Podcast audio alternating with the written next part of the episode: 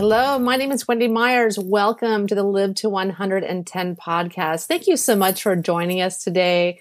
Uh, you know, I have to say, I really love doing this podcast, and I'm, you know, just so thankful to be able to to help you guys, and I'm so thankful for all the listeners who tune in every week. It's really a joy to wake up every morning and, and do what I do. So I just wanted to thank you for that.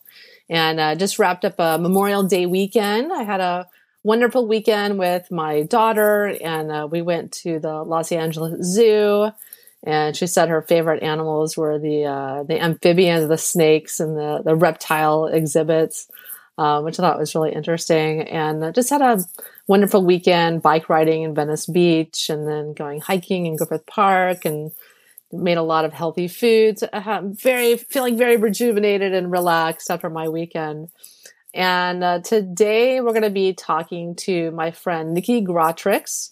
Um, she has a really, really interesting approach to, uh, you know, why some people have, many people have chronic fatigue and health issues, etc. This is a very interesting podcast, and she's going to be talking about one of the underlying causes of chronic fatigue, which is emotional stress, trauma in childhood and a lot of um, you know tips on how we can overcome our childhood trauma and any, any kind of trauma that you've suffered in your lifetime. And we're going to be talking about how stress and trauma, emotional trauma affect your health, um, how you can act, how you can act to address the effects of emotional trauma, and how to attain abundant energy. But before we do the podcast, I have to let you know that this podcast is for informational purposes only. Please consult your healthcare practitioner before engaging in any of the suggestions that we suggest today on the podcast. Um, the Live to 110 podcast is not intended to diagnose or treat any disease or health condition. Now, our guest, uh, Nikki Gratrix, um, she is an award winning internationally renowned registered nutritionist, mind body expert, and health writer, helping people to optimize their energy.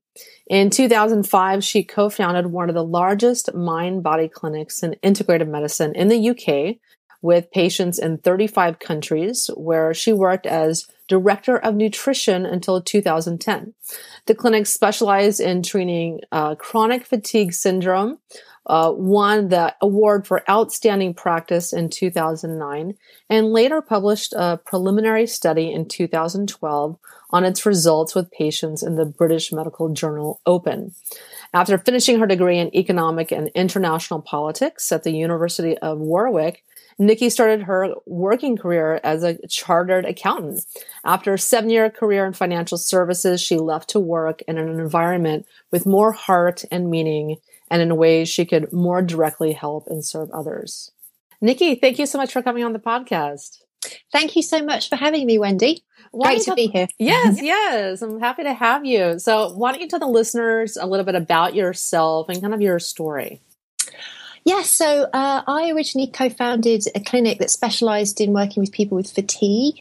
Uh, it was back in 2005, and um, it was a clinic that uh, we had, a, it was a mind body clinic. So we had a psychology division and we had a nutrition division, and I headed up the nutrition side. Um, and we, we treat, in the end, we had 10 practitioners, and uh, it was quite big, and we had patients in 35 different countries. And actually, we, we ended up doing a published study in the British Medical Journal open, taking a multifactorial approach to optimi- optimizing fatigue.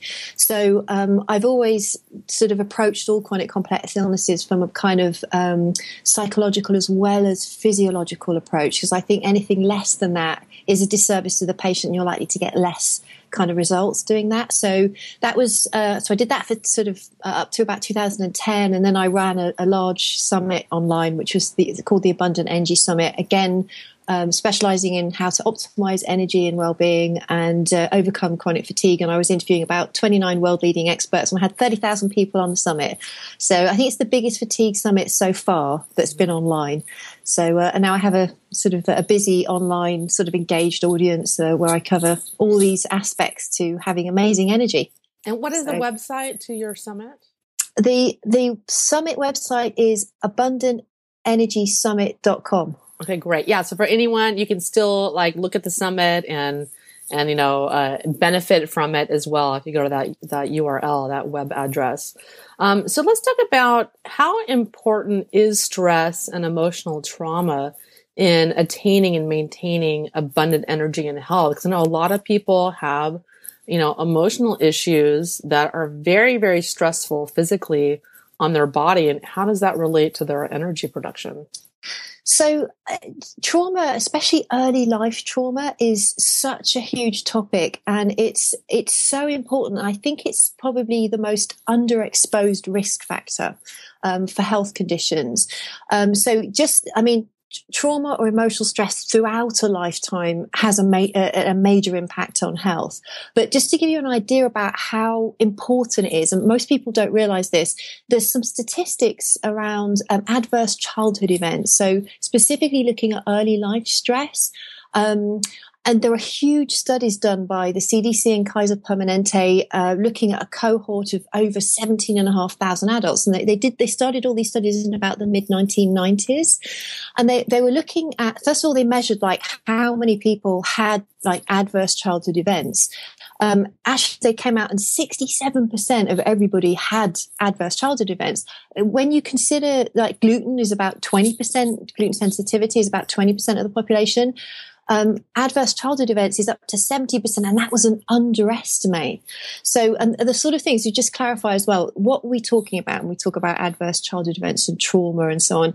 With, with they actually specified about 10 different things, and they said um, it's parents separating or divorce, physical, sexual, or emotional abuse, um, physical and emotional neglect, domestic violence, mental illness in the family, substance abuse, or incarceration by a family member. Um, but that was an underestimate because the, the researchers, I'll tell you the statistics in a minute of the correlation between the number of adverse childhood events, we call them ACEs, and illness onset in later life is, it's just absolutely mind blowing. But I just to say right away, they, they actually underestimated that as well. They missed out things like, um, being a, a, victim of, say, homophobia, racism, um, death of a caregiver, uh, problems with homelessness in childhood or financial stress that hits childhood as well.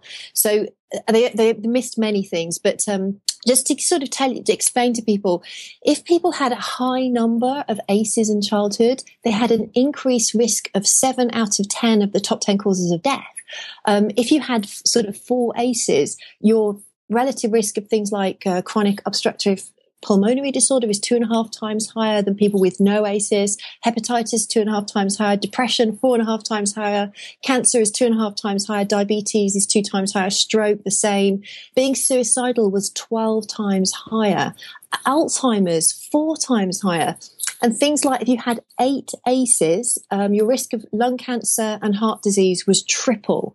Um, and it, they've they did the same huge studies with autoimmune disease. Um, the correlation of a woman who has um, ACEs in childhood, um, she has a strong correlation to, to produce to having autoimmunity in childhood as smoking and lung cancer. The correlation is as strong. So, oh, and, if you have six ACEs, you have a reduced lifespan of twenty years. Wow. So these were these were CDC Kaiser Permanente studies. So, and the, the list goes on. And the, since they started the studies in the mid nineteen nineties, the researchers were shocked with the results. They weren't expecting it. Um, the studies originally came out of a, a, obesity clinic running at Kaiser Permanente, and um, they couldn't work out why people were dropping out. They were doing really well with people losing weight, um, and then it was Dr. Felitti and Dr. Anda, who were the, the, researchers they at Kaiser Permanente. They wanted to discover like why are we doing so well, and then suddenly people just starting to lose the weight, and then they had about a fifty-five percent dropout rate. And by mistake, they started to interview people. Um, and one woman summed it up when she basically said, Look, um, she started to get panic attacks the thinner that she got and the better that she was, and the more anxious, the, the thinner that she was getting. And in the end, she just said, Look, um, you know, I was sexually abused as a child, and I realize now that the weight I'm carrying was protection. It's, I don't want to be seen. I'm, I'm going to get less attention if I'm bigger. So it kind of summed up that was an example. So they investigated that and then found this sort of shocking um, results that just show that, that seriously it was um, a hidden crisis, I suppose.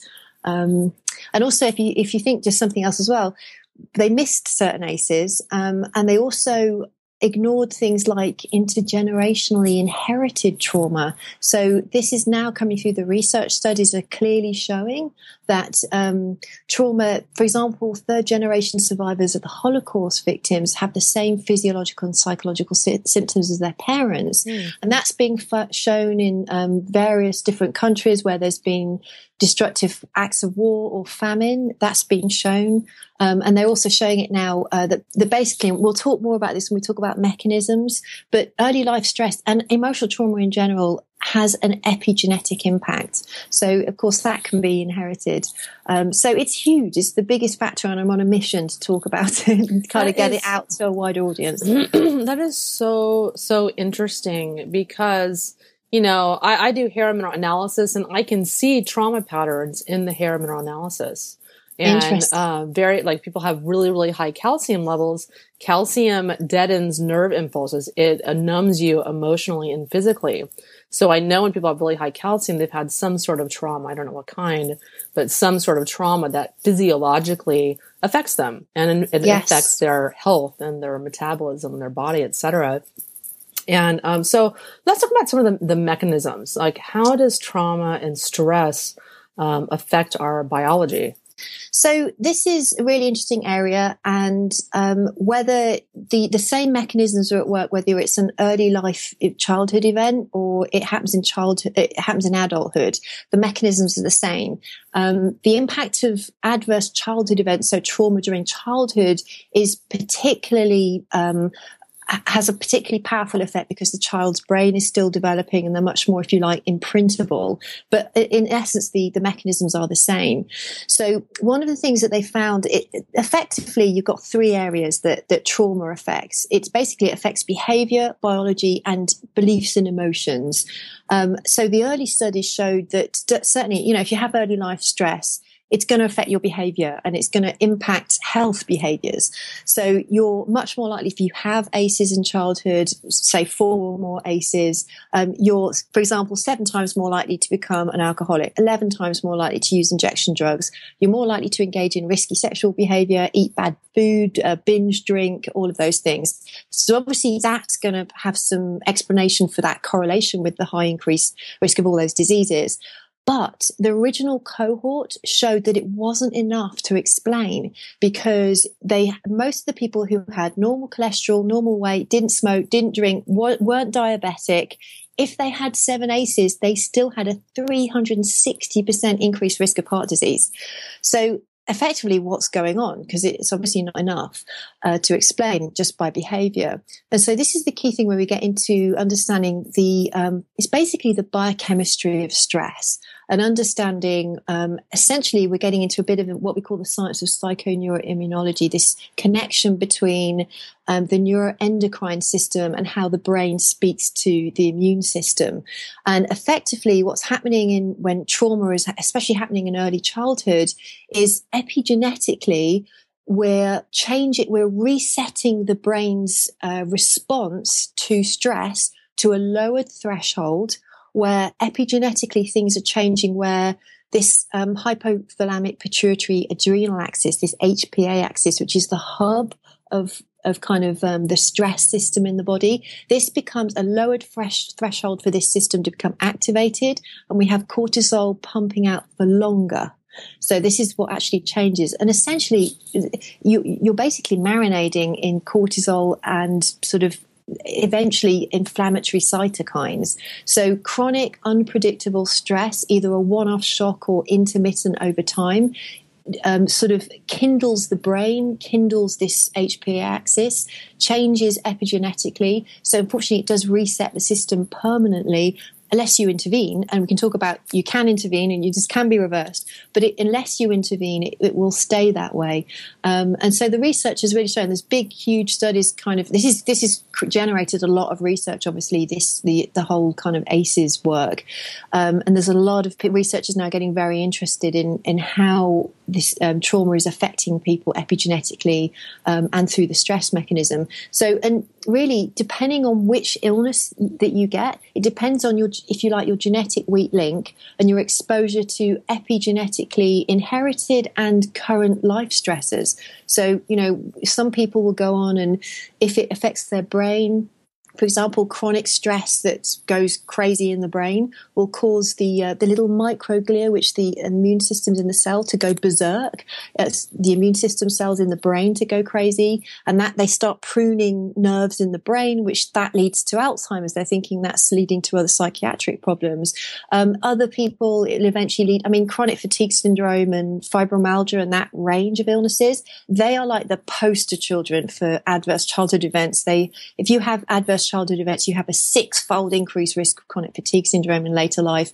Um, sort of sexual abuse in childhood is very highly strongly correlated with the onset of fibromyalgia. And that that's why i kind of it was like my case study to study that illness. Um, but you know in that in those cases the hpa axis is going out of balance and ultimately causing in chronic fatigue problems with mitochondrial function. And in fibromyalgia it can be how people are processing um, serotonin and so on and, and pain receptors. So it just depending on your genetics that th- those stresses will all affect the core systems of the HPA axis and um, the immune system to lead to a, a chronic shift that's going to stay there. And it's a bit of a smoking gun because you're, you're just going to have this there, this stress all that time. Your whole system's reset. So it only takes another few other stresses later in life, a trigger and you, you sort of fall into full blown illness. But really, the illness started 20 years ago, 30 years ago, and people don't realize that their whole system had already shifted from a long time ago. So it takes a long time for a chronic illness to appear. It just doesn't happen overnight. Yes. I hope that's. Yeah, that's a, that's an amazing explanation because I mean, all the research is showing all the diseases, cancer and um, you know, autoimmune disease, etc. They all are beginning 20, 30 years prior to manifesting symptoms and stress. So we know that, you know, you've established that people that have suffered abuse and trauma, um, you know, it affects their biology and they're not able to produce energy. Anyone suffering from chronic fatigue or severe health issues, autoimmune, etc. Um, you know, what are the steps that these people can take to begin addressing emotional trauma and healing it? Like, where do they start?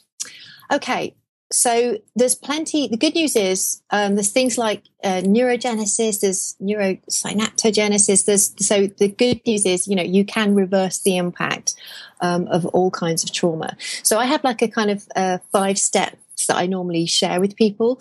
Um, and the first thing to do, the kind of the the step one that's and it's kind of uh, not too expensive to do either. You know, first of all, you might just want to start by what I call exploring. So maybe if you have an illness now, um, for example, go and maybe you can get your ACE score, ACE score, go and take the original questionnaire and start tossing up um, you know the number that you may have so i have a completely freely available the questionnaire from the original um, research on my website which is at nikkigratrix.com a score all one word lowercase so that's um n-i-k-i-g-r uh, dot com, a score. Um, so, you know, and start the exploration process. So, um, the other thing is that it's shown, for example, that journaling is also uh, scientifically even shown to to really help sort of start to resolve the trauma because you'll we'll talk about this more, but you'll want to um, reverse sort of biochemical impacts, but you'll also want to actually resolve the trauma at the emotional level as well. So we're talking about kind of um, changing beliefs and so on. So journaling um, is fantastic, and it's sort of just asking questions that you may not have questioned before. Like, could there have been something, some kind of trauma, either in childhood or adulthood, or even in the onset of the illness, that was stress related, which was emotional trauma related?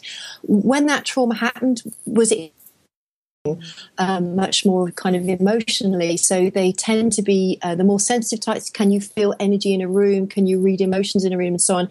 Um, the more sensitive types need to have kind of even more boundaries and so on. Um, at the time when the trauma happened, was there anybody you could talk to? Because the research shows that if you did have just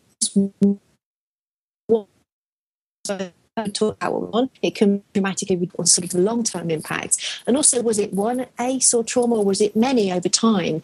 Um, was it covert trauma? Was it not something so overt like alcoholism or anything like that? But was it more verbal and emotional abuse? Um, did it lead on to disruptive health patterns? Um, can you can you correlate that with any kind of you know binge drinking or anything like that? The other big thing that the ACEs do and trauma does is it, it does it shapes our personalities.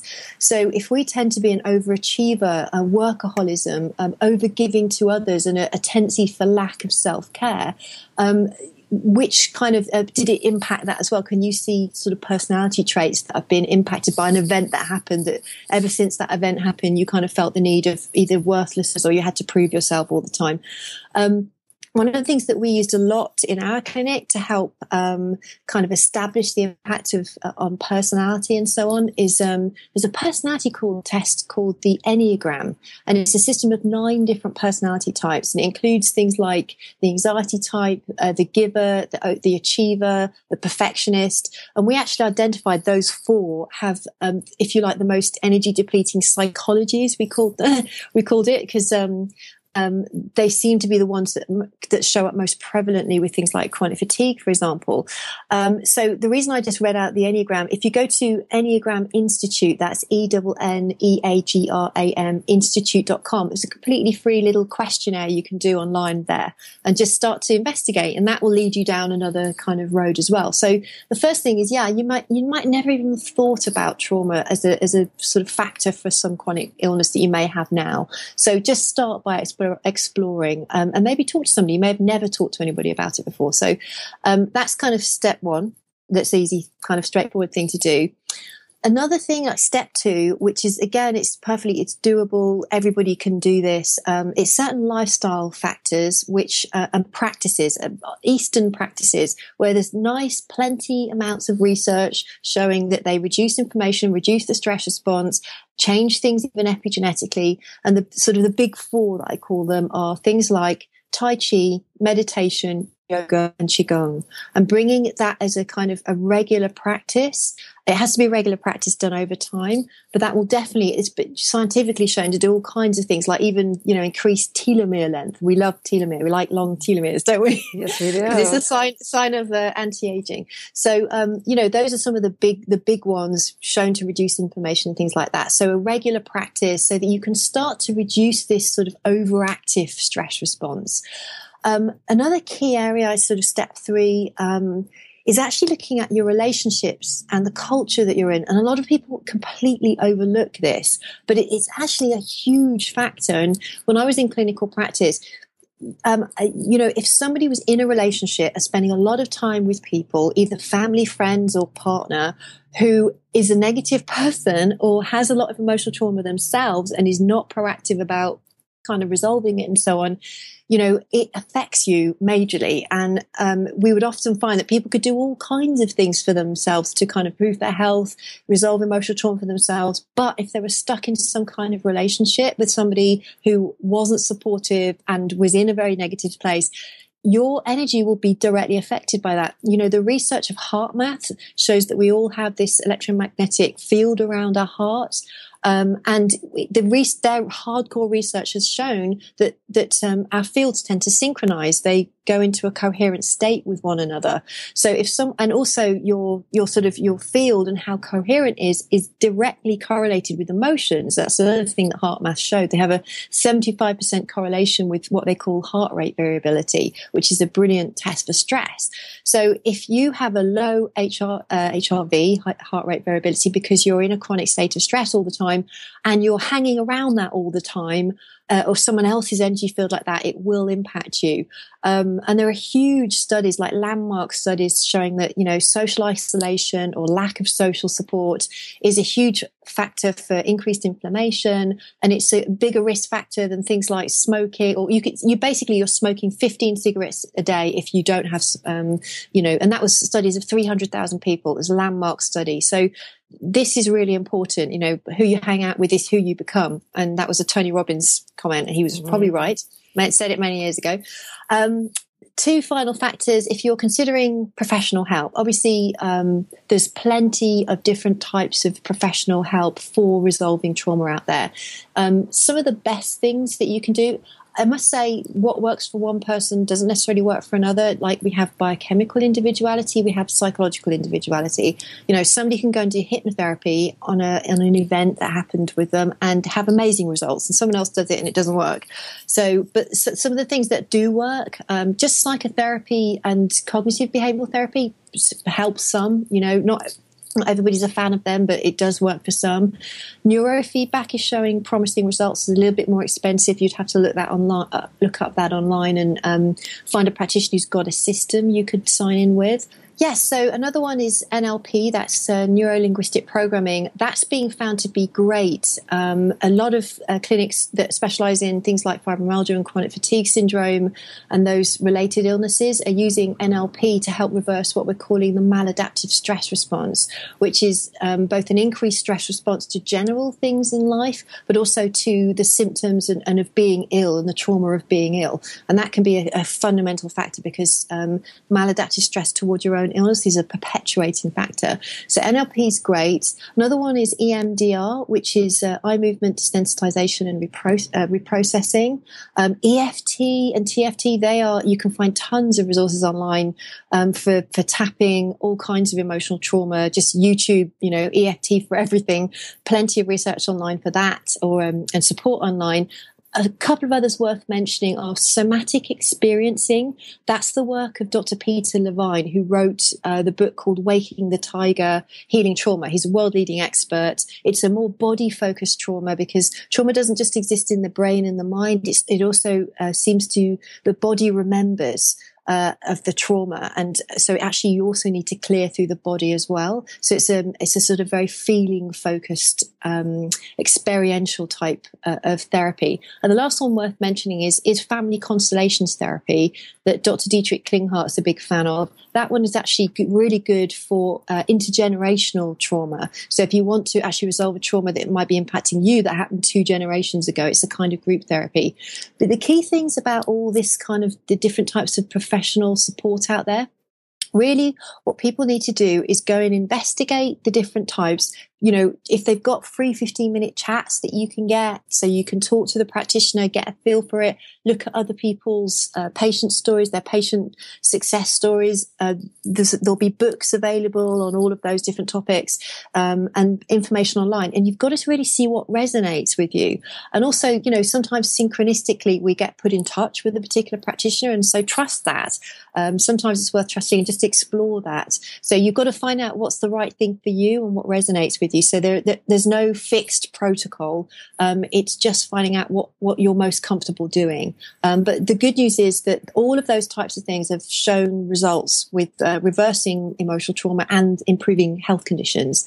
And the final point five that I always uh, kind of stress in my little uh, sort of five point plan here is for recovery from emotional trauma is not throughout the biochemistry and work that you would do on the biology directly.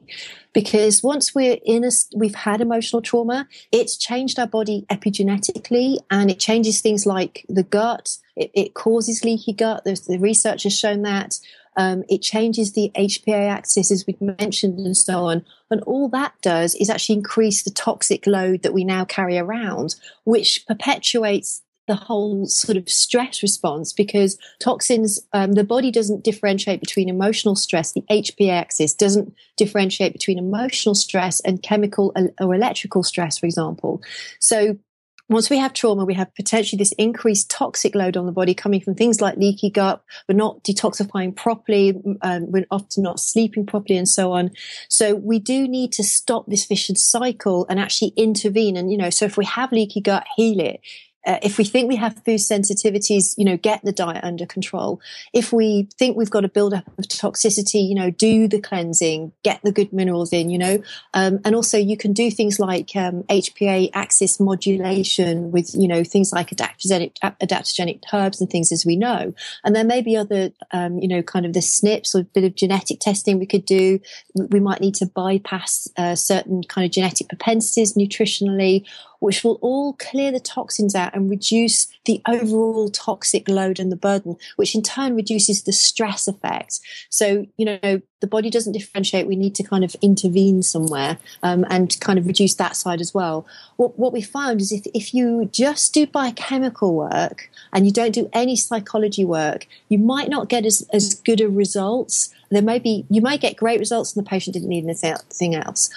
Or you may get partial results or not you know results that get so far but doesn't take the patient the whole way so if you bring in the psychology you'll get in a full healing state and when you work concurrently it makes everything you do on the biochemistry work better I've also found that if you if you sort of vice versa, if all you do is psychology and you don't do any biochemistry, you can get a faster result, um, and you may get a full result, but there's an increased risk of relapse.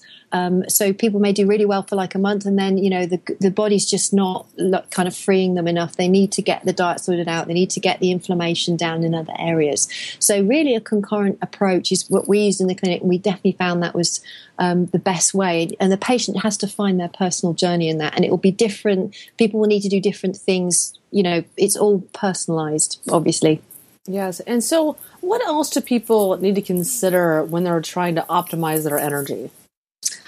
Well, no, I suppose that's you could look at many of the topics that I kind of covered on my summit. But um, if you're specifically just talking about energy, um, I would be looking. It's actually a lot, a lot of what we covered. So we want to look at it, kind of emotional stresses, childhood stresses, um, impact of trauma in adulthood. We want to see is the trauma that we have is are we we traumatized by being ill? Um, and do we need to have extra support around the fact that we're actually dealing with something that's traumatic in our lifetime in currently right now because you know maybe we're dealing with um, disability all of a sudden because we suddenly have a, an illness onset and it's caused a, a change in lifestyle. Um, also people it is good to look at things like personality uh, typing and are we doing behaviors that are actually depleting our energy? So are we a, a workaholic and a total kind of overachiever, you know, no amount of vegetable juicing or supplements is going to fix the fact that you don't get enough rest. And people forget, you know, pacing like sleep and rest. you know, these are the, these are uh, absolutely huge. And with someone who's actually if you are suffering from fatigue, maybe you just need to get more sleep. You know, maybe you just need more breaks and holidays and things. Um, we can all probably put our hand up to overworking sometimes. So those kind of things.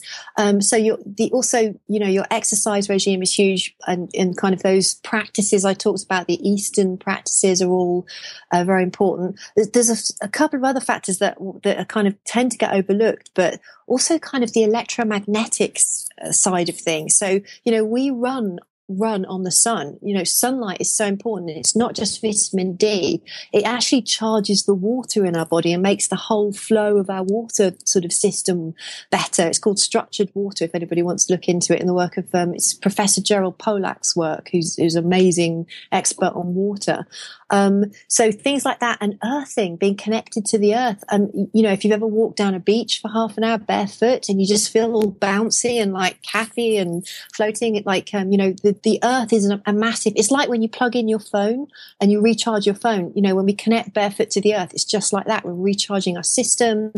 So sunlight earthing, uh, circadian rhythms, and, and, the whole EMF thing. So, uh, the electromagnetic frequencies, too much blue light at night that's coming from screens, um, you know, having Wi Fi on all the time and your cell phone on. Those are all, not only are they stressors, they fatigue as well. So, you know, I have a whole sort of um, sleep hygiene and kind of um, I do an EMF home cleanup where people kind of you turn off your Wi-Fi at night, you turn your cell phone to um, airplane mode as much as you can, and things like that. So I'd also so we've got psychology, energetics, and many of those things I mentioned on the, the biochemistry side. So I'd throw in some work with mitochondrial function there as well, specifically for energy. But again, multifactorial approach. Um, you have more than one body to consider. That's what I always say to people. You know, think about your biochemistry, think about energetics and electromagnetics, and think about psychology. And if you if you're doing that, that's truly holistic. You're you're truly taking a holistic approach. So uh, I, that's everything I kind of covered on my summit as well. Kind of the whole shebang. yeah. So so how do people deal with this extra level of complexity now that they they need to consider both body and their mind? Well, it's it's very interesting because it you know it might seem like a lot to people. So I think um, the best thing to kind, you know, if you Candace Pert, who was one of the kind of uh, mind body experts, she wrote um, the molecules of emotion. She's one of the kind of leading experts out there. She kind of says, look, everything that happens, you you can't differentiate between the mind and the body. The two things are connected, and a healing impulse from any side, the the physical body or the psychology body can actually sort of correct the whole system. So um, it's not sort of a linear thing. And it's a bit like um, if you have like loads on the boat and those are stresses and it might be toxic, it might be emotional, it might be electromagnetic, and that's weighing the boat down. And and as we get ill, that's the boat sinking.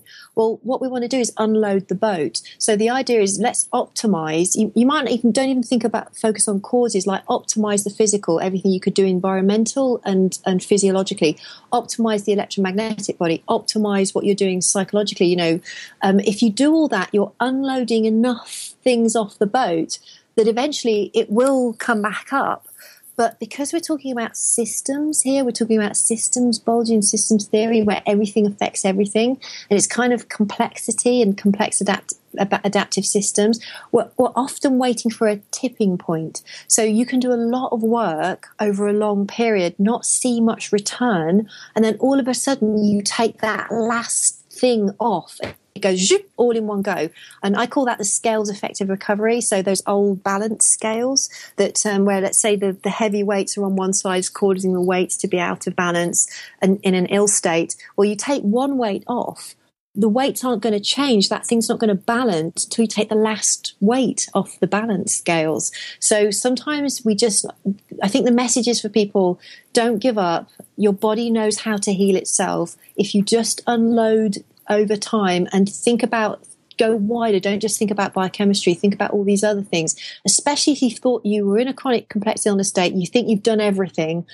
You probably haven't. I probably just listed some things you haven't done yet. So um, consider it like that. Don't give up. The body knows how to heal itself, and just optimize and consider all of those things. And it might be just that one last thing that you need to do um, before that last kind of tipping point hit. So um, you know, yeah, don't give up and everyone can recover and have brilliant energy and feel fantastic. So, are there any other like last few tips that you have for the listeners who are, you know, trying to unburden themselves from their emotional trauma and improve their energy levels? Um, you know, this idea about just I'd reiterate what I said about the body knows how to heal itself. You know, when you get a cut, you know, the body knows how to heal itself. You don't have to do anything. Or even if you break a leg, if you think about that, if you just have people think about that, you know, you go to hospital, but it's not the doctors putting the thing together. I mean, they just, they put it in the right position. But what does the healing is. So I have a question I like to ask all of my guests. What do you think is the most pressing health issue in the world today? I think it's it goes back to what I started to talk about, which is I think it's how we look after our children, and it's it's their it's parents not being neglectful. It's understanding that even divorce or separation is having a traumatic impact on our children. It's the social care and attention that we're actually and how well we're looking after children. Um, and I think that is it, based on the statistics, I think it really is the number one biggest factor. Um, you know, and it sets so many things up um, for later life that are really, you know, the downstream things that happen, like diet or a trigger and exposure to a bug or something. This, the, the system's already been weakened by what happened in childhood. So I think this hidden crisis um, of sexual, emotional neglect, um, emotional abuse, especially covert emotional abuse, I think, unfortunately, we live in an emotionally dumb society. Um, and it's the same way we, we kind of, you know, if you think about the average Joe, what they know about diet, and they kind of say, my diet's great. There's no problem with my diet. You know, I'm, I'm healthy. And then you, you know, as a, as a practitioner, you'll sit down with them for three days. Let's just look at your diet for three days and let me, let me talk you through why this maybe isn't so healthy. Well, people say, yeah, I had a great childhood. Fantastic. There's nothing wrong with me. I'm all good. And really, when you sit down and you find out what they've been through and you talk to them, the covert trauma is is just is epidemic levels. So that's not even including things like having alcoholic parents or mental illness. You know, those things are overt. It's the covert as well, which is just a huge hidden uh, crisis going on. So I think that's definitely number one. Yeah, I think that that's so true because the the statistics you talked about earlier that almost seventy percent of people at least have some sort of ACEs or adverse childhood events, and I mean, I know I have friends, I have several friends that were abused as children or sexually abused or whatnot, and they really have a tough time. And and you can see that someone constantly trying to cover up their stuff down their negative emotions with alcohol or drugs or whatever their their choice is to reduce their anxiety um, dramatically impacts their health. And it's just it's sad to watch. And a lot of people are suffering in silence um, from uh, their childhood trauma. Um, so wanting to tell the listeners a little bit more you know about you and where they can you know, uh, get in touch with you and kind of, you know, uh, you know, learn more about what you do and how they can benefit from it. Yeah, great. So my website is uh, nikkigratrix.com. That's N-I-K-I-G-R-A-T-R-I-X.com. And on there, I've got some freebies. So I've got um, sort of ebooks that you can get on there. sort I've access to reports on um, you know steps to abundant energy and also on their um, steps to uh, healing emotional trauma as well. So i have a lot of resources in that free ebook as well if people want to sign up to that. And if people are interested in the summit there's a link there from my website as well. So basically everything that they would need to know is on my website. Well nikki thank you so much for coming on uh, coming on the podcast. I really really appreciate it Thank you so much for having me, Wendy. And um, thank you for all the work you're doing as well, which is uh, getting so much important information out there. Yes, and listeners, if you want to learn more about me, you can go to live to 110.com and you can learn more about my healing and detox program at mineralpower.com. I have a nice new website uh, for my Mineral Power program. Go check that out. And thank you for listening to the Live to 110 podcast.